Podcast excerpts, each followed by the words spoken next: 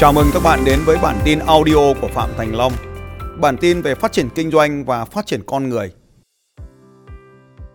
Hầu hết mọi người không kết nối được với nhau là do chính mình nghĩ rằng là mình không cần phải kết nối với họ hoặc là không nên kết nối hoặc là không thể kết nối được đâu.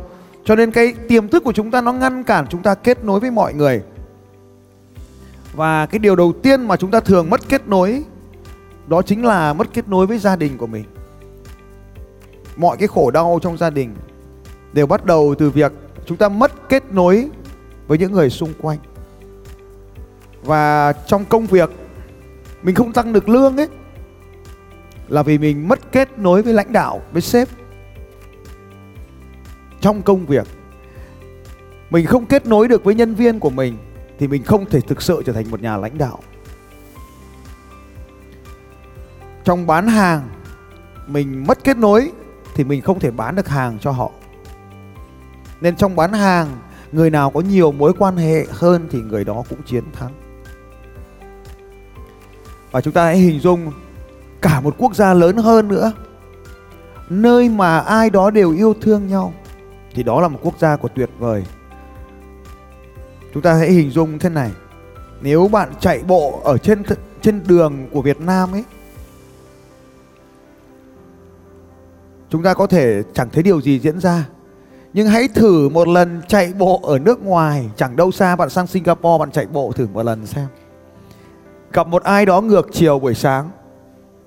Họ sẽ nói, hello, xin chào. Và sau đó mình tiếp tục mình chạy đường của mình và người đó tiếp tục chạy của đường của họ. Cách đây khoảng 10 năm lần đầu tiên tôi đi ra nước ngoài như vậy, tôi ngạc nhiên lắm các anh chị. Mà cái thằng điên này, tao có quen mày đâu. Xong mình lại lục lại trong đầu thằng này nó quen mình lúc nào nhỉ? Dậy sao mình có quen nó không nhỉ? Mà sao nó chào mình nhỉ? Thằng mũi lõ này chắc là mình không quen thằng nào đâu. Nhưng mà lần sau tôi rút kinh nghiệm, có một lần hai vợ chồng đi Hawaii. Hai vợ chồng cũng chạy bộ. Cũng gặp một con bé rõ sinh người nước ngoài nó chạy nó cao, nó đẹp, nó chạy bộ. Người nó thon, gọn, đẹp, nó chạy bộ. Thì mình nhìn nó, theo phản xạ rất là đàn ông bình thường thôi. Và bi kịch là khi tôi nhìn nó, mà tôi lại đang nói chuyện vui với vợ tôi cả các ông hiểu không? Và khi mà tôi đang nói chuyện vui với vợ thì tôi đang rất là vui vợ thì mình nhìn thấy nó thì mình vẫn giữ nguyên cái khuôn mặt niềm vui của mình. Mình mới quay sang mình nhìn tiếp theo nó. Thế nó lại quay sang nó nhìn thấy cái mặt mình vui quá. Nó lại cười. Nó nói hello! Thì mình cũng hello! Vợ tôi mới bảo Ê cái đồ như vậy không? Ừ thế là từ lúc đấy không buổi chạy hôm đấy nó trở thành buổi chạy chán ngắt. Lúc nào cái gì mà chạy với nó đấy chạy với tao làm cái gì? Ừ. Và thế là, và thế là cái cái buổi hôm đó nó trở thành một cái buổi rất là căng thẳng. Và như vậy các anh chị thấy rằng là đôi khi tôi cũng hiểu những cái điều mà các anh chị đang đang hiểu ở đây, là đôi khi những cái điều mình làm nó rất là tốt đẹp, nhưng mà cái người xung quanh mình không hiểu. Và buổi trưa ngày hôm đấy, thì tôi mới ngồi nói chuyện, và tôi lại phải giảng lại cho vợ tôi biết là từ đầu là không. Cái việc mà tôi có năng lực nhận thức về cái đẹp ấy thế đấy là năng lực bẩm sinh của tôi rồi. Tôi không có ý đồ gì với nó cả. Nhưng mà nó xinh, nó đẹp. Mà nó mặc quần áo thể thao, nó chạy qua mặt mình thì mình phải ngưỡng mộ thôi, đúng không nhỉ? Mình, nguyên tắc là mình muốn có cái điều gì thì mình phải ngưỡng mộ và yêu quý cái điều đó. Nên là cái điều gì nó xảy ra trong cuộc đời này mình phải biết ơn. Mình phải biết ơn rằng vì buổi sáng nó chạy bộ ở trên cái con đường đó. Cho nên hôm sau mình mới có động lực để mình tiếp tục chạy bộ, đúng không anh chị? Mình phải biết ơn cái hình tượng đó chứ nhỉ? À, tôi mới nói với bà vợ tôi là nếu mà em cũng biết ơn cái người đó thì có phải là em sợ cái sự cạnh tranh này và em luyện tập chăm chỉ hơn em lại đẹp hơn nó? Thế có phải là cuộc đời này trở nên đẹp hơn không nào? Cho nên là mình phải biết ơn mọi cái điều xảy ra trong cái cuộc đời này. À, thế là từ đó trở đi cái câu chuyện về bất hòa này nó được giải quyết. Như vậy cái đầu tiên trong cuộc đời đó chính là chúng ta mất kết nối với thành viên trong gia đình của mình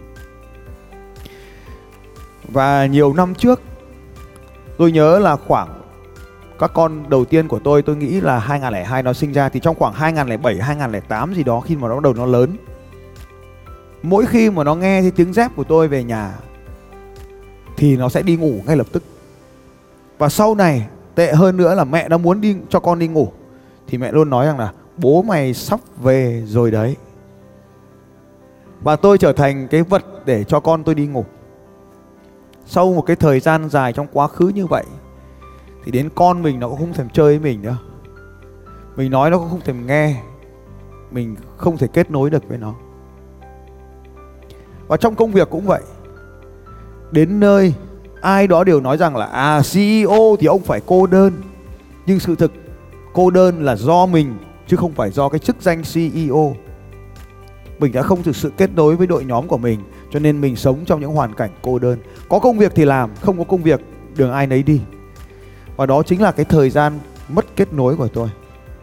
Và bằng việc mà kết nối được với những người xung quanh, không chỉ kết nối được với vợ con, không chỉ kết nối với doanh với công việc, mà kết nối được nhiều hơn với khách hàng.